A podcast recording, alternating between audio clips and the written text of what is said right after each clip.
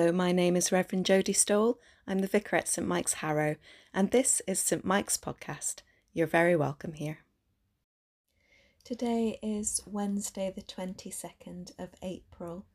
It's the Wednesday of the second week of the Easter season. And today, after we have read the reading for today, we're going to take a reflective walk through the text.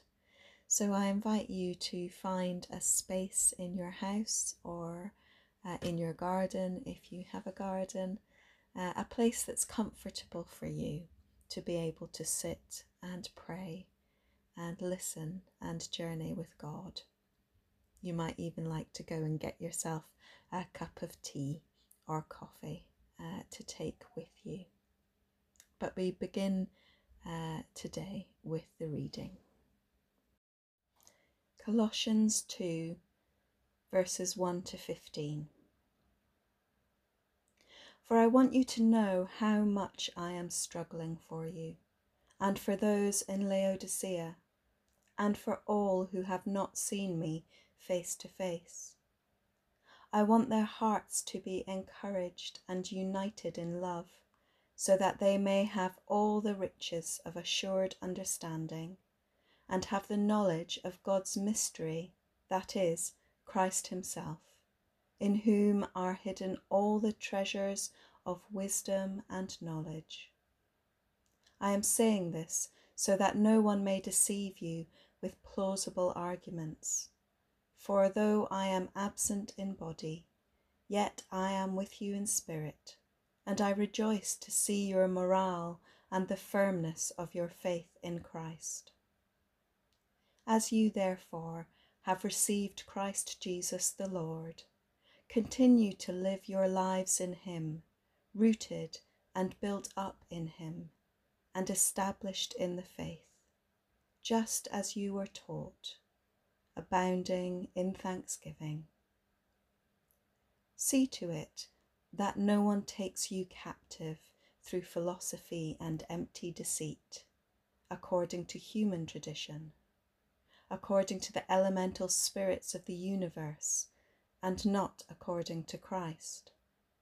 For in him the whole fullness of deity dwells bodily, and you have come to fullness in him, who is the head of every ruler and authority.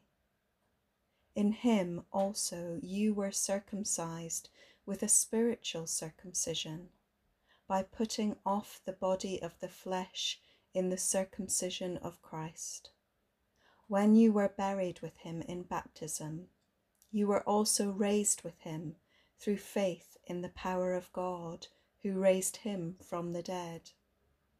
And when you were dead in trespasses and the uncircumcision of your flesh, God made you alive together with him when he forgave us all our trespasses, erasing the record that stood against us with its legal demands. He set this aside, nailing it to the cross. He disarmed the rulers and authorities and made a public example of them, triumphing over them.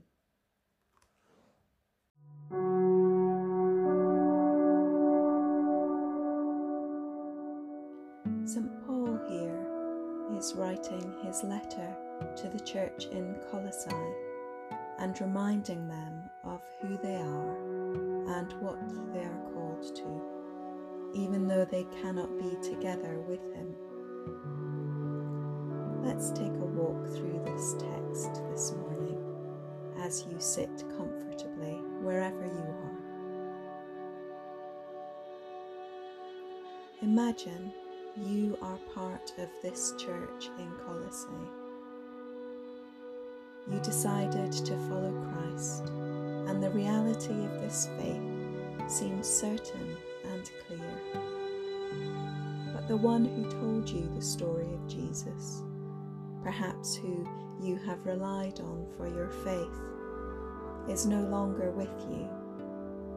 You have been left, and the others in the church are just like you. You are trying to make sense of this faith in the day-to-day life that you lead. This faith no longer is something you take part in because you gather together, but is something which meanders with you through your day. You begin to wonder if it is all true. There are, after all, many ways to understand the world.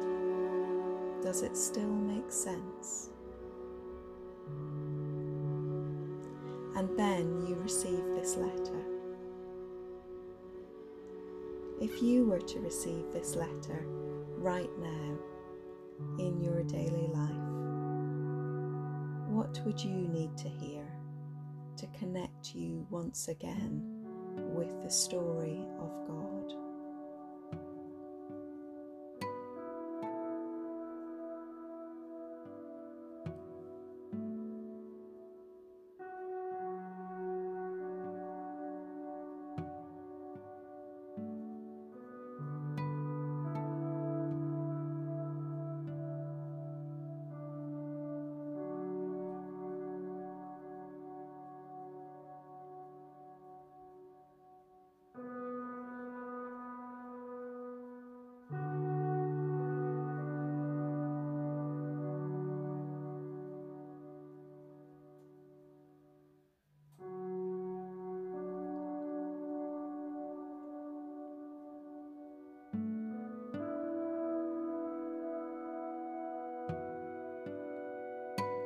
There's a lot in this letter about being united, even with those from whom you are separated. St. Paul wants their hearts to be encouraged and wants them to be united in love. Take time now to think about your brothers and sisters in your own church community and pray for them.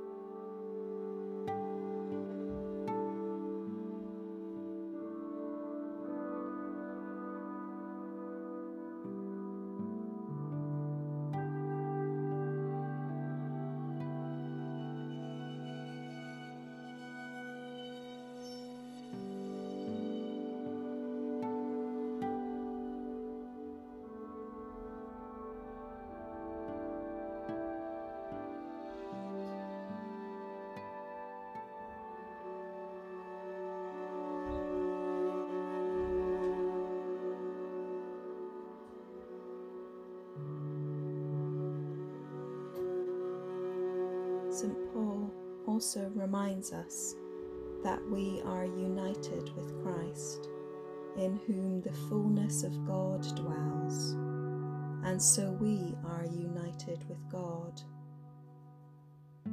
We are united with God through being buried with Christ in our baptism, where we have put away those things which are destructive and which do not allow us to flourish, so that we are resurrected with Christ in his resurrection. Christ's journey is our journey. Whether our daily life is filled with normality, the familiar, things that make sense to us, or it is unfamiliar and filled with anxiety, the journey is with Christ. Take some time now to talk with Jesus. Share your daily life with him. Ask him to share your joys and fears. Christ's journey is our journey. Our journey is Christ's journey. journey with him now.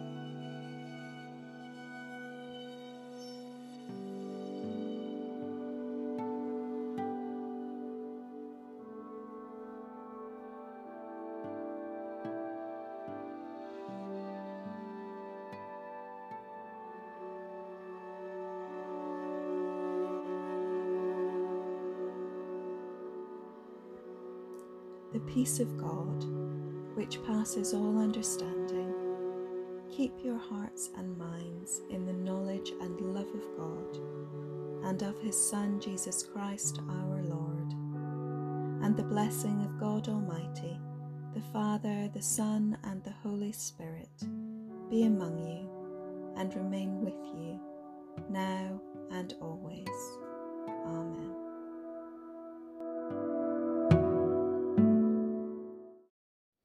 Go well into your day, and may you come again soon to our doors.